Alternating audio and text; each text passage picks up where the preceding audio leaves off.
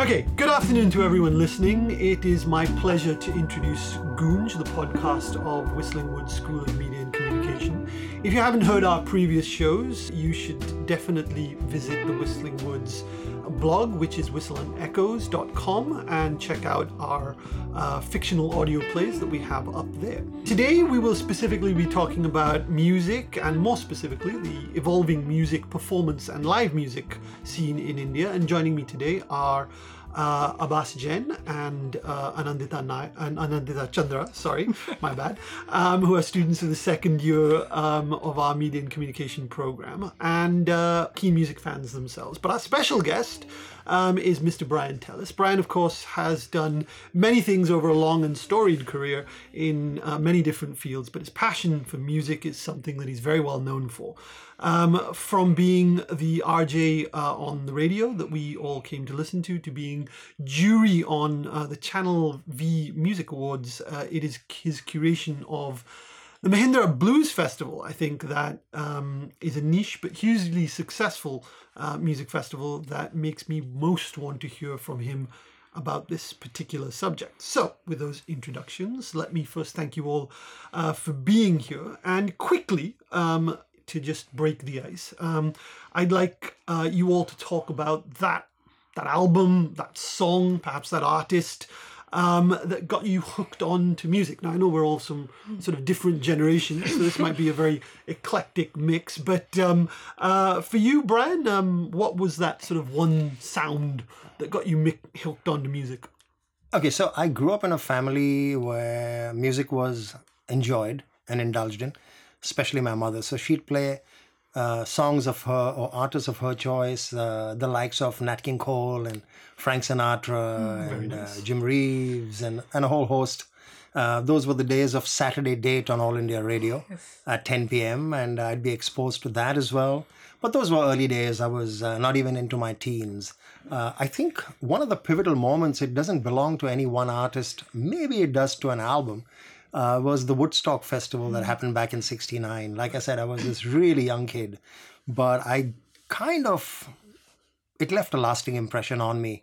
And uh, there are a fair few artists there that I then grew to enjoy and, uh, and listen to over and over again. But that festival really kind of stuck the needle into my vein, so to speak.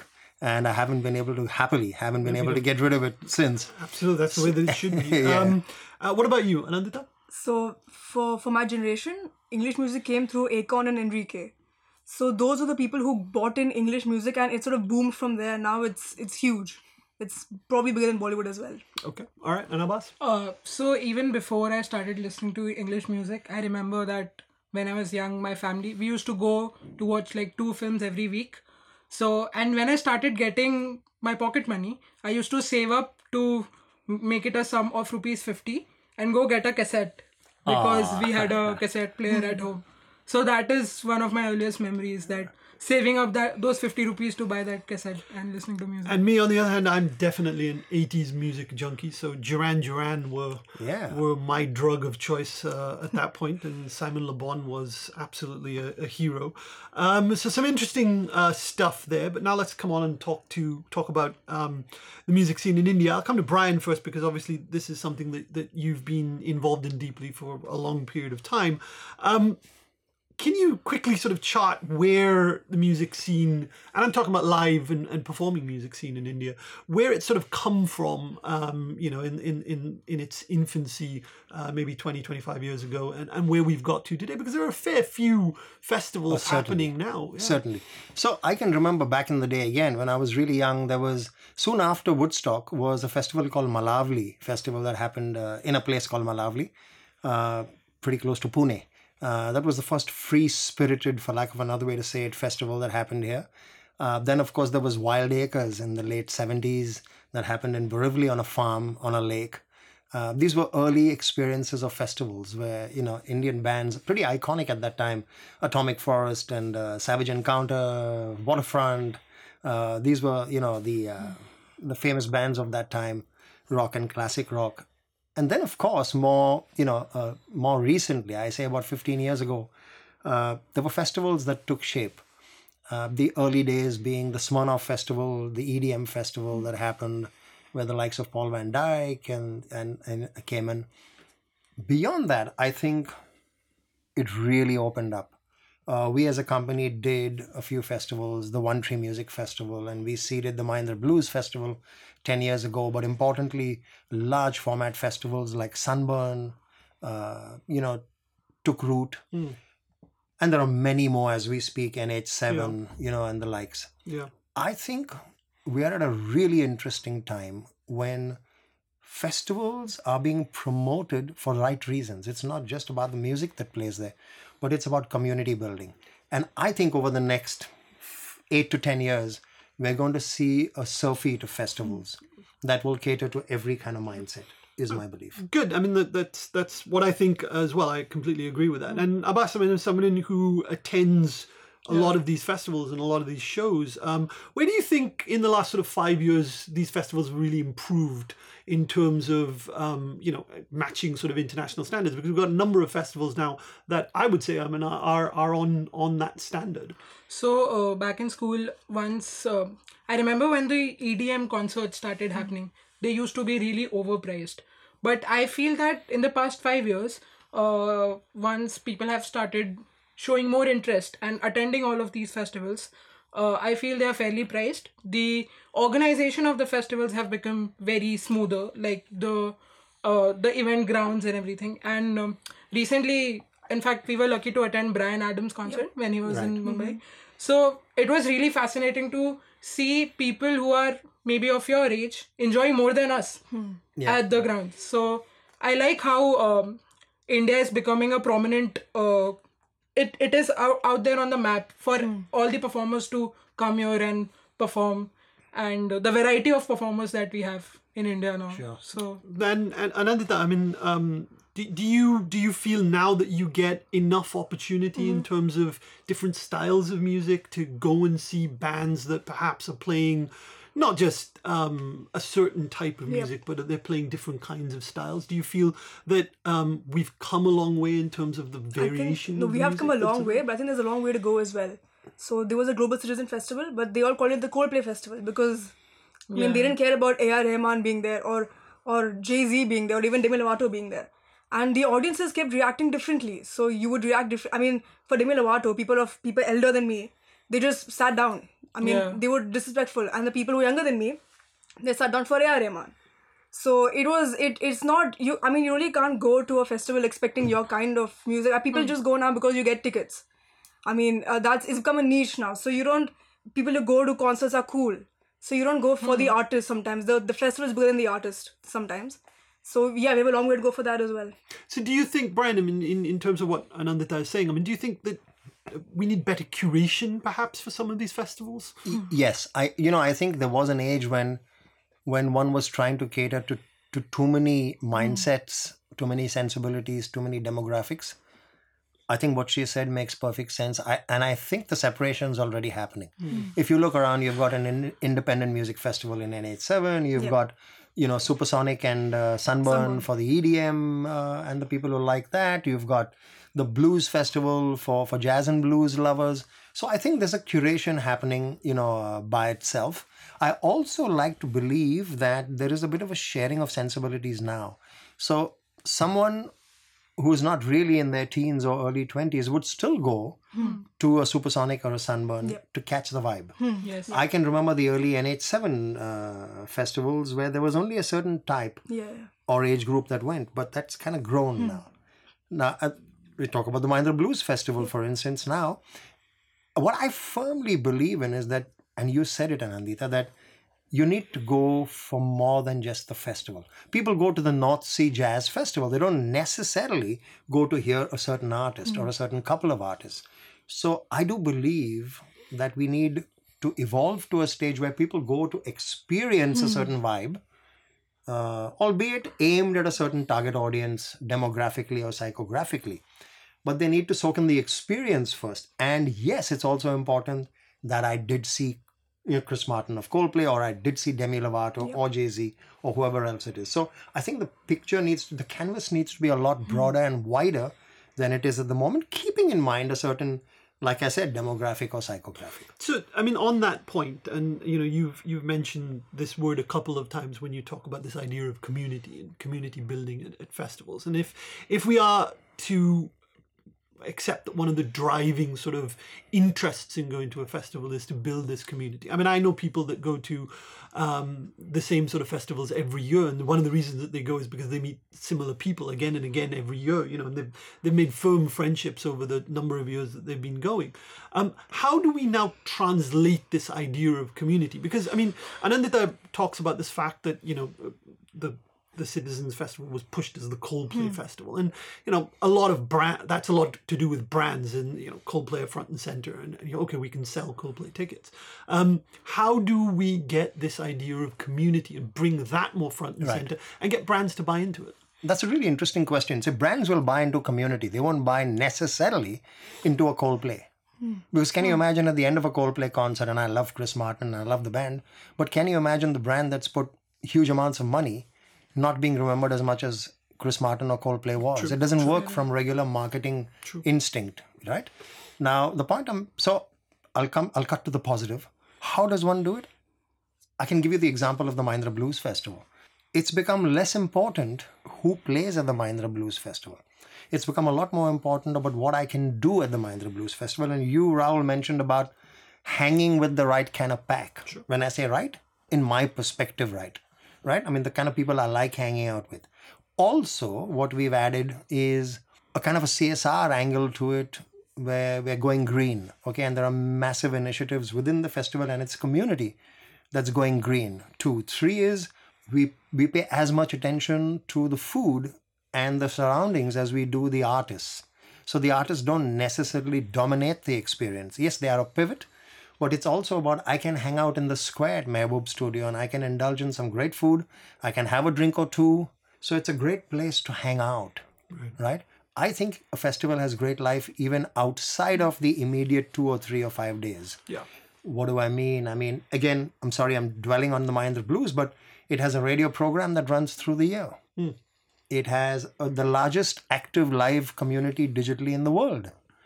Uh, we actually, like I said, take coal to Newcastle. We do a version, a small version, twice a year in Chicago of the Mahindra Blues Festival. You know, talk about taking coal to Newcastle. So these are things that one needs to do to grow the experience, to grow the f- the festival, and importantly, to grow the objectivity behind the festival. We need to be clear about what the objectives of these festivals are and grow on that. So, so coming to that, and that's that's a very interesting um, that's a very interesting point and a very interesting idea in in, in the sense that uh, you know almost the wider community, the city as a wider Right. community begins to embrace the festival, and and you have opportunities outside of the main festival to to sort of um, again promote and build awareness of, of this festival. So, do you think there's scope? in a city like Bombay, which is a you know we're a fairly musical city. We we like um, our live performances here. Do you think there's a there's a Mami style music festival that is possible in Bombay, and not one location, maybe multiple locations, Yeah. um, to do it? Do you think that that the infrastructure is there and, and the will is there to do something like that? Right, so I must start off by saying that by way of infrastructure, there's always the can do a lot better. But being the half full person who focuses on the half full rather than the half empty, I think there is immense possibilities in this city. To draw an analogy, you know, how about the uh, the theater festival that happens in Europe, right? Yeah. You know, I mean, we know about that, the Fringe, uh, Edinburgh Fringe. How about doing something like that, where maybe you know the the main festival? I'm just giving you examples. Could happen at a BKC or a Jio Gardens or the likes, and you could have satellites from an open source concept. You could have satellite performances happening all over the city. Every perceivable venue, small or not so small, can be having mini gigs there Sure. right? But I do believe that that is very focused on can we do a festival that is citywide? So I'm going to pull out a little bit and say, can we adopt a really large purpose that the city needs and actually make music? Uh, how should I say the uh, the pivot or the reason that we all come together to achieve a way larger goal for the city. And I think that will create resonance way beyond genres and way beyond you know bands and how successful or not they are. So I believe there needs to be a larger purpose. There needs to be higher ground for anything we do. Uh, but to answer your question in one line, imminently possible. It requires believers, and believers will believe if there's objectivity and purpose behind objectivity. So Abbas, I mean, for for something like that, I mean, if if again, I'm I'm using a, a slightly film analogy in terms of a festival. I mean, you know, um, Bombay is a difficult city to, to plan a film festival, and it, it probably will be a difficult city to plan a music festival. But but do you think there'd be a great appetite amongst you know your generation to to get in and be part of something like that? Uh, yeah, definitely. So, uh, like you compared it to Mami. So, a film festival doesn't only uh, premieres one kind of a film, right? So, it's a great opportunity for a platform to showcase a lot different kind of music for everyone, like we discussed. That uh, so if we concentrate on a lot a very different genres. Uh, for example, if I go to a Sunburn, I'll only listen to EDM. If I go to a Mahindra Blues, I'm only listening to jazz and blues. So what if we combine the genres and make like a two three day festival where people can enjoy different kind of music? Then it will definitely work. I'm pretty sure. Sure. that requires infrastructure. It, it requires a huge infrastructure, and like I said, people will deviate. So you won't. It, it won't be respectful to an artist if you go for if it's EDM and you you're a jazz person. It's it's not respectful for the artist to be there, present at the moment, not enjoy. So Brian, what comes first, the chicken or the egg? I mean, in India, it seems to be there are there are millions of people that are huge fans of a lot of these artists, but it's not necessarily on a on a map. Yeah. Um, in terms of a of a tour, um, how does how do we how do we change that? Yeah, so uh, there are two perspectives though that I'd like to discuss very quickly. Discuss them. One is are we trying to create are we trying to create a single concert that people will attend in large numbers and enjoy and take home memories of, or are we trying to create a sustainable hmm. festival, a year on year, an annual festival, biannual, whatever it turns out to be? Either which case takes on a slightly different approach. Hmm. Okay? So if it is if it is a festival that that we want to happen year on year we have to build on larger objectives that go way beyond the band. Yeah. Hmm. we have to you go you go to the north sea jazz festival for a reason. You go to the new orleans jazz and heritage festival for a reason you know so it doesn't matter not doesn't matter but matters less who is playing at the festival. You know you're going to have a good time. That's it that's if you're creating sustainability. If it's a one-off then hmm. the band is of extreme essence and what the following is in india hmm. So i suppose there's two answers you know uh, rahul to to the question Sure. and both work depending on depending on what the purpose is Yeah, and then I mean, hopefully, I mean, I've read about um, a lot more sort of um, of the popular bands sort of coming to India. So maybe, I mean, now with the relaxation of maybe in tax policies and stuff like that, we may start to see some of them coming in. Um, before we finish, I want to quickly talk about. Uh, musical shows and stage shows, and obviously, Brian, you've been part of a number of these throughout your career. Most recently, uh, Beauty and the Beast, and of course, uh, Sing India, Sing, uh, yeah. Sing, which you're currently in uh, at the moment. Um, what what is the opportunity that exists there and what are the what are the problems um, that we face in terms of becoming a, a truly sort of musical theatre um, country or a musical theatre city okay so the temptation is to is to kind of use yardsticks like uh, west end and broadway and compare it right? Because they have sustainable theater slash musical theater slash engagement opportunities. One of the primary reasons of sustainability there is the fact that it's a very tourist driven city. London for example or, or new york. I don't know and i don't think we enjoy that kind of opportunity or privilege here in mumbai so one big disadvantage here is that we don't have fresh people coming into the city in droves or people who can afford and have inclination toward this. That's the first challenge. Having said that, we've got enough and more people in the city. Absolutely. Yeah. So so one could talk to them, you know, and there are plenty of takers that, you know, visitors that come in temporarily. I think the opportunities are more than the challenges. Blame it on my half full versus half empty. Uh, I'm good for that. I think infrastructure and at this point in time, sustainability.